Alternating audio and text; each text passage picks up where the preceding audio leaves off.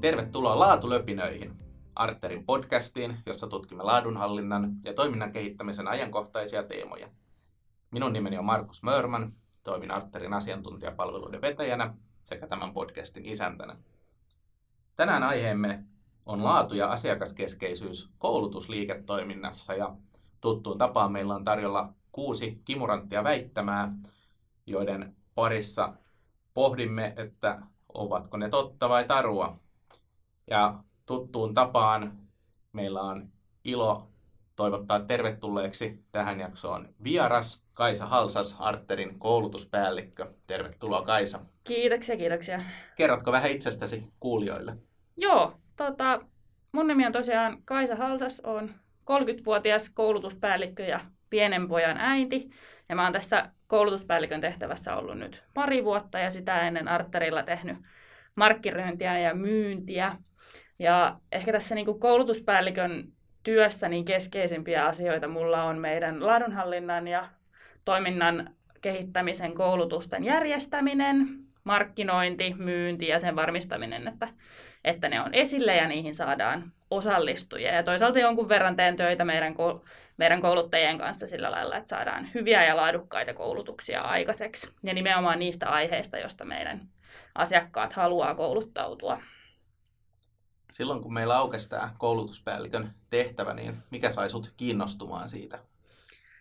No, tämä on ehkä semmoinen tehtävä, jossa mä pääsin hyödyntämään mun niin kun, taustaa ja osaamista, että mä oon jo ennen Arterilla oloa niin tehnyt aika paljon hommia koulutuksen laadun kanssa. Mä olin yliopistolla aikanaan ylioppilaskunnassa opintovastaavana ja siellä tehtiin muun muassa opetuksen laatuselvityksiä ja tota, sitä kautta se koulutuspuoli on mulle tuttu ja sitten toisaalta tässä tehtävässä niin yhdistyy ne myynti ja markkinointi, mitä on Arterilla aikaisemminkin tehnyt, niin oli sillä lailla luonteva siirtymä itselle tämä. No niin. Tältä pohjalta lähdetään tänään väittämien pariin ja vielä, vielä tälle alustukseksi kuulijoille, niin tänään tosiaan pääasiassa, kun me puhutaan koulutusliiketoiminnasta, niin me puhutaan niin sanotusti avoimista koulutuksista, Joo. eli koulutuksia, jotka on verkossa tiettynä päivänä tyrkyllä ja joihin voi sitten ilmoittautua mukaan tai olla ilmoittautumatta, ja se on meidän fokus tänään. Joo, että meidän Qualitas koulutuksiin näiden lisäksi kuuluu toki myös niin kuin organisaatiokohtaisia koulutuksia, joissa sitten parannetaan tietyn yrityksen tai organisaation laatua ja, ja toimintaa, mutta tänään, tänään keskitytään tosiaan näihin avoimiin koulutuksiin. Lähdetäänkö liikkeelle ekan väittämän kanssa? Lähdetään, jännittävää. No niin. Ensimmäinen väittämä lähtee siitä, että mitä osallistujat tämmöisestä avoimesta koulutuksesta saa, ja se kuuluu täten. Avoimen koulutuksen arvo osallistujalle koostuu kolmesta tekijästä, oppimisesta, kokemuksesta ja verkostoitumisesta muiden osallistujien kanssa. Kahdessa onnistuminen riittää siihen, että osallistuja on tyytyväinen. Mitä sanot Kaisa väittämästä? Ö, hyvä väittämä ja pääpiirteissään pitää paikkaansa. Toki jos yhteen asiaan näistä kolmesta on niin kuin äärimmäisen epätyytyväinen, niin sitten ei varmaan ole tyytyväinen koulutukseen. Ja toisaalta mä mietin tuota niin kuin oppimista, niin toki niin kuin oppiminen itsessään on arvokasta, mutta meidän koulutuksissa se fokus on tosi vahvasti siellä niin kuin ihmisen omassa substanssissa, mitä hän tekee työkseen.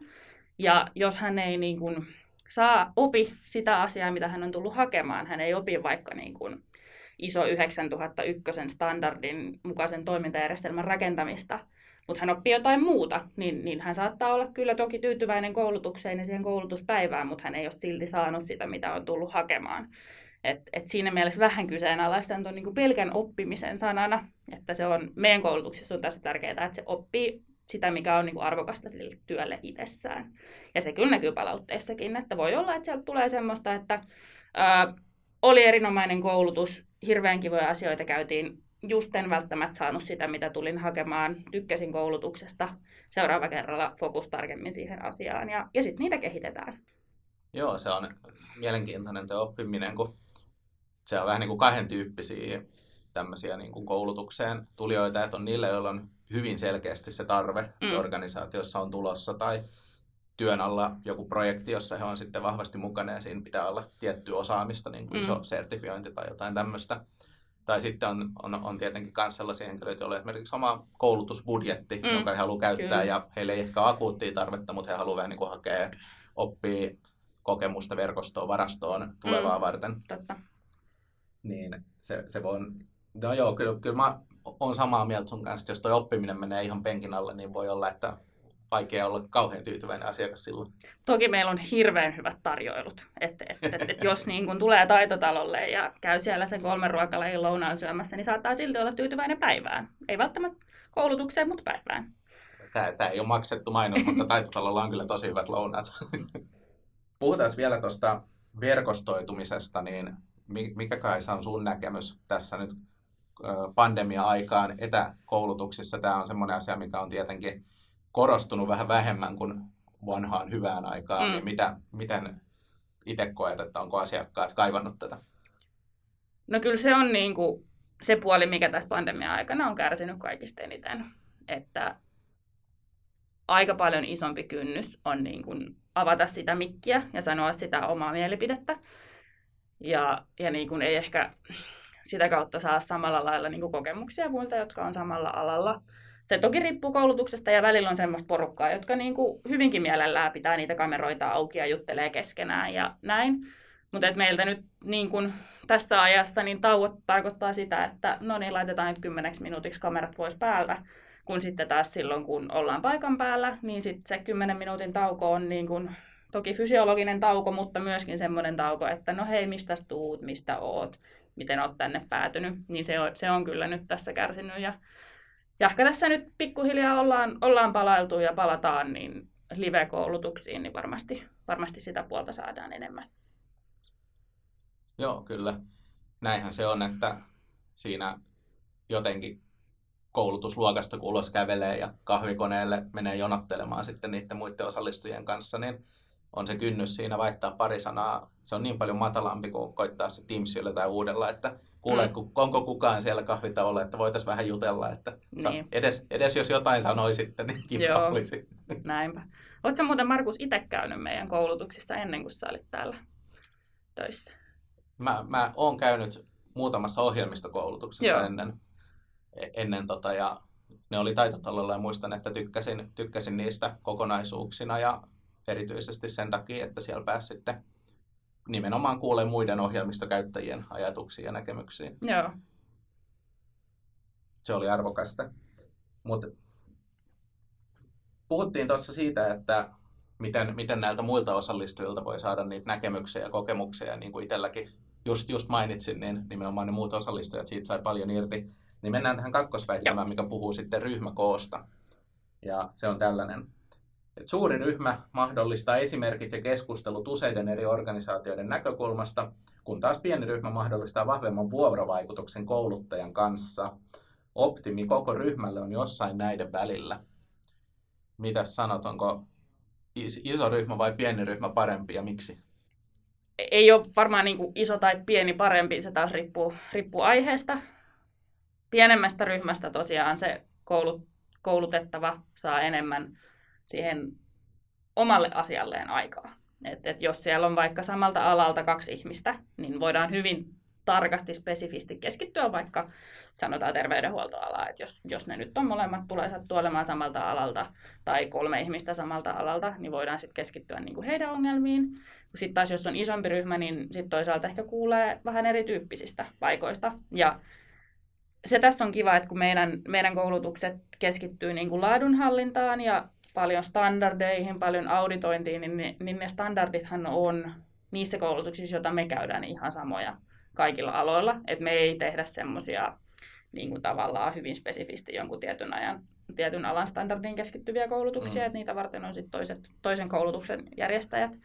Et, et isossa ryhmässä pääsee sitten kuulemaan niin kuin eri aloilta monesti kokemuksia. Ja varsinkin standardien kanssa, niin se on tärkeää, koska se, se mitä siellä tullaan hakemaan tyypillisesti, sehän on just se, että mitä tämä standardi tarkoittaa meille Mm, ja mitä tämä vaatimus tarkoittaa meidän toimialalla. Ja mm, sitten kun kuulee sitä, että miten muut organisaatiot muilla toimialoilla on tulkinut myös niitä vaatimuksia, niin se auttaa sitä omaa ajattelua, että mm. näinhän, näinhän se voisi ollakin. Kyllä. Mutta sitten taas jos lähtee hakemaan semmoista hyvin tarkkaa, me halutaan nyt standardoitua tällä halutaan tästä serti, niin sitten voi olla ehkä hedelmällisempää ottaa se organisaatiokohtainen koulutus, jolloin Kyllä. voidaan ihan täysin keskittyä siihen, että miten meidän pitää hoitaa nämä asiat, jotta me se saadaan. Kyllä. Semmoinen vielä juttu näistä ryhmä, ryhmäkoista, että kyllähän se niin kuin, jos ajatellaan liikevaihtoa, niin mitä enemmän ihmisiä, niin sitä enemmän Totta tulee kai. rahaa. Et si- Joo. siinä mielessä se on, se on parempi, mutta sitten meilläkin, eikö meillä 20 henkeä on maksimi Joo. ryhmäkoko tällä hetkellä, että se on se, missä uskotaan, että vielä pystyy tehokkaasti opettamaan. Joo, joo. aika harvoin ollaan siellä 20, mutta tota, sillä, vielä, sillä vielä pärjätään. kun Meidän, meidän koulutukset ei ole semmoisia niin kuin massaluentotyyppisiä, vaan niissä on paljon sit sitä niin kuin harjoituksia ja keskustelua, niin siihen on ehkä semmoinen, niin kuin sanotaan, noin kymmenen hengen ryhmä, niin sillä sillä vielä hyvin hallittavissa, että sit jos tulee se parikymmentä, niin sitten se pikkasen muuttuu tavallaan se, se niin kuin koulutuksen luonne siinä helposti. Joo, juuri näin. Ja sitten nämä tämmöiset vähän pidemmät valmennukset, mitä meillä on, laatu- ja kehityspäällikkövalmennus ja sitten tämä syventävä auditoija Mm. koulutus, niin, niin niissä sitten on enemmän sitä henkilökohtaista osio, osiota ja varsinkin siinä auditointikoulutuksessa Joo. on tämä, että siinä tehdään se näyttötyö, minkä sitten kouluttaja arvioi, että Joo. niin saa todistuksen, niin se on toki sitten menisi ehkä vähän tuskaiseksi 20 hengellä. Niin, no kyllä Jussi niitä mielellään tekee niitä. Kyllä. No hei, puhutaan vielä noista, noista tota, koulutuksen toteutu, Joo. toteutusmuodoista. Ja tosiaan niin kuin mainitsitkin tuossa, niin ollaan nyt taas kokeilemassa sitä, että kuinka live-koulutukset vetäisi porukkaa ja seurataan tietenkin pandemiatilannetta ja katsotaan, että missä mennään. Mutta tämä kolmas väittämä ottaa nyt sitten kantaa tähän hybridikoulutusmalliin ja on tämmöinen, että hybridikoulutus, johon voi osallistua livenä tai etänä, on osallistujalle kätevä, mutta kouluttajalle pedagogisesti erittäin haastava toteuttaa. Ja tämä on oikeastaan suoraan meidän kouluttajilta tämä väittämä. Joo, näin olen kuullut. Ja, tota, mehän ollaan kokeiltu jonkun verran tätä niin kuin hybridimallia sillä lailla, että siellä on ollut striimaus muutamalle osallistujalle, jotka eivät ole päässeet paikan päälle, ja sitten sit muille on pidetty sitä paikan päällä olevaa koulutusta, niin kyllä niin kuin kouluttajat on antaneet sitä palautetta, että, että se on aika haastavaa saada sitten taas osallistettua sitä porukkaa, joka on siellä linjojen takana. Et jälleen kerran palaan siihen, että jos meillä olisi semmoisia massaluentotyyppisiä koulutuksia, niin, niin niissähän sille ei ole niin ihan hirveästi väliä. Et, et, kunhan ne nyt ne ihmiset kuulee sen asian, niin, niin sit se on niinku hyvä. Mutta kun meillä on, voi olla niinku ryhmätöitä ja tehtäviä ja sitten jossain kohtaa niinku vaikka esitetään sitä, että millä lailla me nyt lähdettäisiin auditoimaan tämmöistä tilannetta, niin se on aika paljon haastavampaa sille kouluttajalle sit järjestää sille tavallaan etäporukalle jotain niin kuin samanaikaista tekemistä. Et, et olen kyllä niin kuin siinä mielessä samaa mieltä meidän kouluttajien kanssa tästä, tästä väitteestä. Joo, sehän se ongelma. Ongelma just on, että miten, miten sä tavallaan kouluttajana varmistat, että kun, ihan live-tilanteessakin se voi olla välillä haastavaa katsoa, että kaikki pysyy mukana ja kaikki pääsee osallistumaan ja on, on niin kuin tehokkaasti mukana koulutuksessa, mutta sitten kun on näitä etäosallistujat, joita ei tietenkään todennäköisesti edes näe, Mm. Ehkä jossain ideaalitilanteessa, niin heillä olisi kamerat päällä ja he istuisi jotenkin siellä luokassa ruutuina sitten muiden Mm. mukana, mutta ollaan vielä kuitenkin ka- kaukana siitä todellisuudesta tällä hetkellä. Mm, Niin kyllä se, kyllä se asettaa painetta ja tietenkin siinä tulee semmoinen ajatus, että mitä jos, mitä jos tämmöisessä hybriditoteutuksessa niin olisi selkeästi eri odotukset etäosallistujille, että se on sitten vähän erityyppinen, että he, he kuuntelee luento-osuudet ja sitten riippuen heidän määrästä, niin tietenkin etäosallistujat voisi keskenään tehdä mm, ryhmätyötä. niin. Sitten se vaatii sen, että semmoinen kriittinen massa täyttyy siellä, että, että, että se ei ihan, että jos on niin kuin yksi etäosallistuja, niin se on vähän hankalaa. Mutta jos olisi vaikka sanotaan kolme, niin sittenhän he voi niin kuin keskenään keskustella ja käydä niitä ryhmätöitä ja sitten kouluttaja voi käydä välillä siellä linjoilla katsomassa. Kyllä. Et- Ja se varmaan vaatisi, vaatisi just, että jos ajatellaan, että se, mehän luotetaan ihmisiin, että ihmiset on niin oppimishaluisia ja Kyllä, aktiivisia ja kyllä. tämmöisiä, mutta kuitenkin kun se todellisuus on, että koulutuksissa on välillä vaikea saada esimerkiksi osallistuja laittaa kamera päälle, mm. Niin se voisi vaatia jonkunlaisen apukouluttajan tai jonkun, joka katsoisi, että se etäryhmä kanssa tekee ja fasilitoi ja edesauttaa sitä, että se lähtee liikkeelle. Mm, Et siinä, siinä saadaan se startti. mm. No mennään, mennään pikkasen sitten näihin, näihin osallistujiin. Nelosväittämä käsittelee kahta tämmöistä osallistujan arkkityyppejä, jotka on oikeastaan ääripäitä toisistaan. Eli on osallistujia, jotka voisivat istua koulutuksessa päivät pitkät. Toisaalta on osallistujia, jotka saa koulutukseen vain kirveellä uhaten. Näillä ryhmillä on koulutukselle erilaiset odotukset ja tarpeet. Tunnistatko tällaisia? No, voi niitä ehkä olla olemassa, tämän tyyppisiä ihmisiä.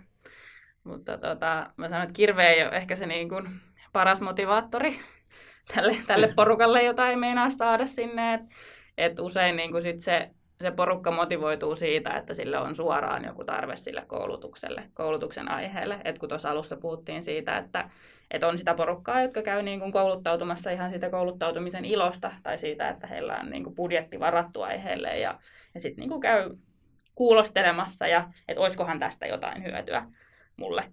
Mutta sitten sit sanotaan, että jos on vaikka sisäinen auditointi tulossa ja sut on määrätty sinne, että sinähän niitä sisäisiä auditointeja käyt vetämässä, niin kyllä sit se, se on ihan tarpeeksi niin kuin kova uhkaus ja ukaasi, että siinä vaiheessa he, ehkä sitä kirvettä ei, ei kuitenkaan tarvita.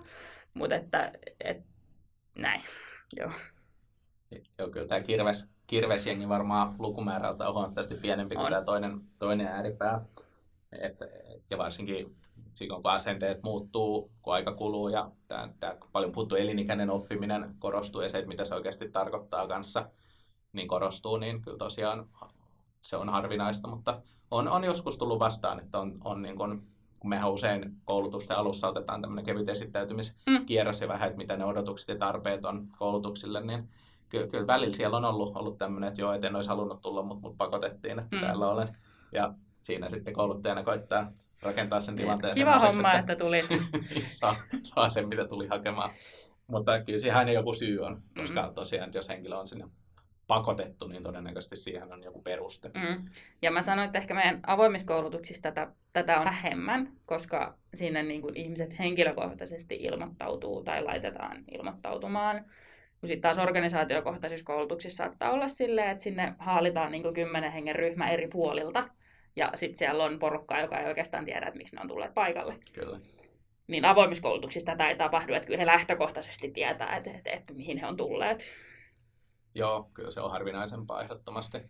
Ja just toi, että koulutuksen alussa tai ehkä joissain tapauksissa jopa ennen koulutusta, että kartoitetaan niitä odotuksia mm. ja, ja vähän syitä, että miksi osallistujat on sinne tullut, niin se on kouluttajalle tosi arvokasta tietoa ja pystyy sitten pikkasen ohjaamaan sitä koulutuksen suuntaan ja toteutustapaa sen mukaan, että mitä ne, mitä ne tota, osallistujat siltä odottaa ja toivoo. Mm.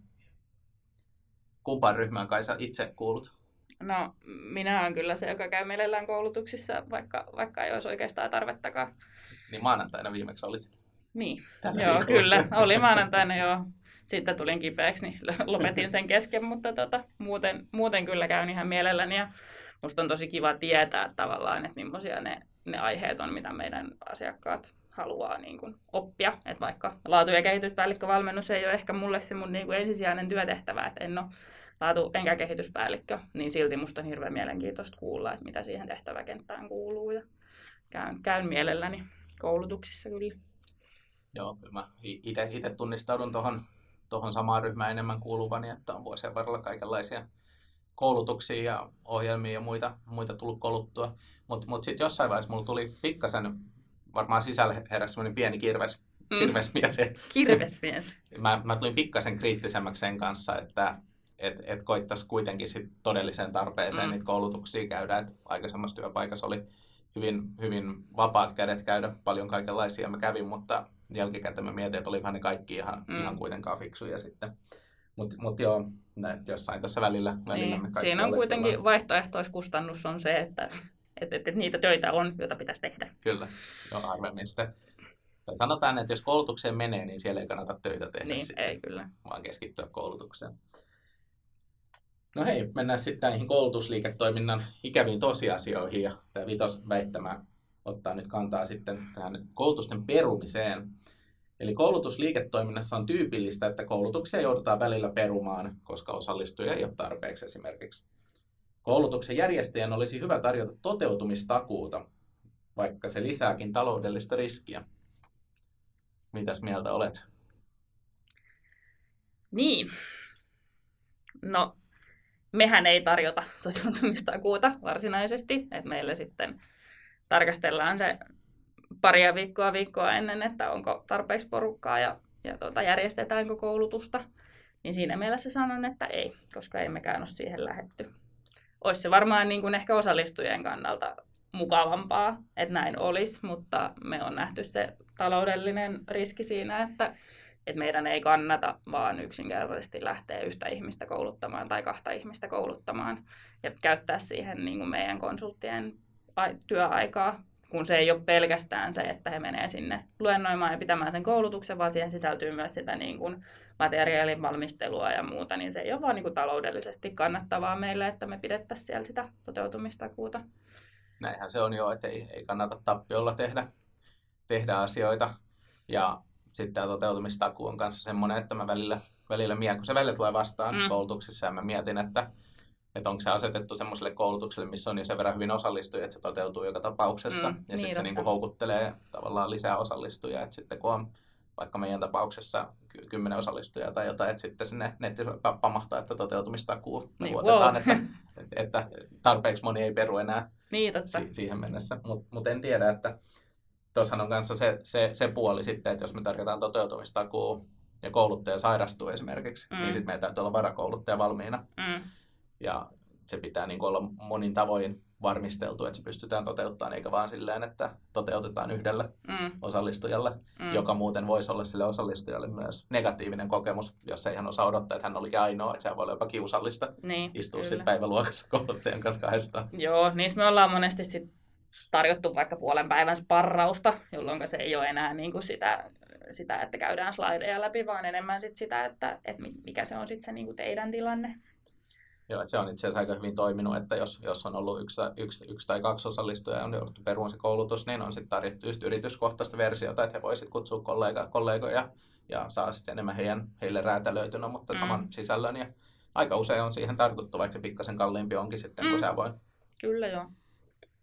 Et silloin kun se koulutustarve on todellinen, niin se, se usein ajaa siihen, että sit se hankitaan mieluummin heti, kun sitten että odotellaan myöhempään. Mm, niin. Useinhan sitä sitten tarjotaan, että no, haluatko siirtää osallistumisi ensi kevään toteutukseen tai, tai niin kuin muutaman kuukauden päähän, niin monesti jos se tarve, no, tarve on niin kuin akuutti, niin sitten mieluummin tartutaan siihen sparraukseen. Niin toi siirtäminenhän toimii hyvin just niissä koulutuksissa, mitä meilläkin järjestetään usein niin kuin sisäisen auditointien koulutus, että mm. se odotusaika ei ole kauhean pitkä. Mm. Mutta sitten jos on semmoinen kerran vuodessa koulutus, niin sitten se voi olla, että se houkuttelee enemmän, että otetaan se yrityskohtainen mm. kuitenkin. Näinpä.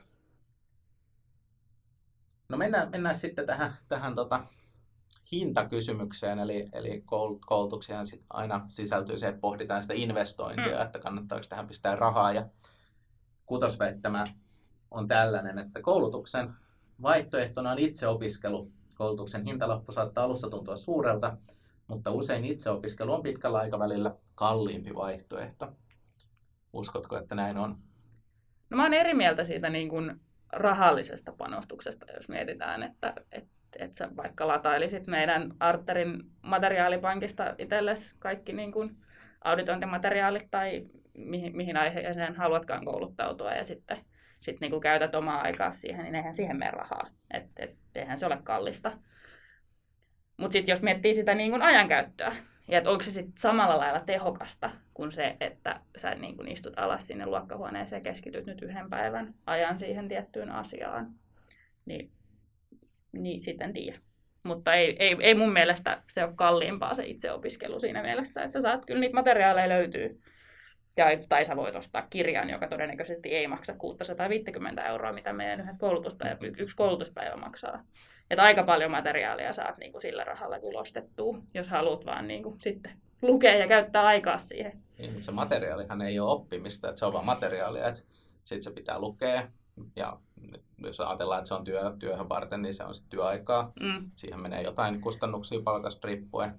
Ja sitten tietenkin se, että se mitä materiaaleja ei samalla tavalla ole, on se mahdollisuus interaktioon, että sä kysyt niitä kysymyksiä ja mm. saat kouluttajalta näkemyksiä, jotka pohjautuu pitkään kokemukseen ja osaamiseen, niin sitten sit ehkä, ehkä niihin kustannuksiin voi laskea myös tietyt epäonnistumiset, virheet, jotka mm. joutuu tekemään uudestaan, kun ei, ei kouluttautunut kunnolla. Mm. Mutta tämä on tietenkin hyvin hypoteettista. Mm. Mutta se, se ei, koulutus ei takaa, ettei tee virheitä, sen Ei tietenkin. Kyllä meidän koulutuksen niin kuin iso etuhan on se sitten, että sinne on siihen kouluttaja on käyttänyt aikaansa ja osaamistaan siihen, että siihen on kerätty ne olennaiset asiat. Että tämmöinen esimerkki, että sä käytät 650 euroa kirjallisuuteen, niin vähän aikaa menee, että sä pläräät sieltä sen, että mikä nyt oli se niin kuin keskeinen homma, tai sitten että sä ostat sen standardin ja lukeet rupeamaan niin kuin rivi riviltä niitä, niin, niin kyllä se on vaan oikeasti avuksi, että sulla on joku ihminen, joka sitä on pitkään tehnyt ja pystyy sitten vastaamaan, koska niin kuin väistämättä tulee kysymyksiä siitä, että mitä sitä nyt haetaan, että kun tässä lukee näin. Kyllä se tosiaan paljon riippuu myös siitä aiheesta, mihin sitä Mm. koulutusta tarvitsee, että jotkut asiat on helpompi opiskella itse Mm, kuin taas toiset, että vaikka jos ajatellaan tätä meidän laatu- ja kehityspäällikkövalmennusta, mm, niin si- si- siihen ei varmaan löydy oikein sellaista kirjaakaan, että näin toimit laatupäällikkönä. Mm, tai ole on kehity onnistuneesti laatupäälliköksi. Että siinä, siinä on paljon yksittäisiä elementtejä, mitä on yhdistelty tietyllä tavalla ja Mm. koulutetaan tietyllä tavalla. Mutta sitten taas joku, että kuinka, kuinka toteuttaa sisäinen auditointi, niin siihen löytyy paljon kirjallista matskua, kaikenlaisia varmasti. pohjia, malleja. mm, Ja jos on kutakuinkin täyspäinen henkilö, niin todennäköisesti osaa sen pyöräyttää. mm, joo.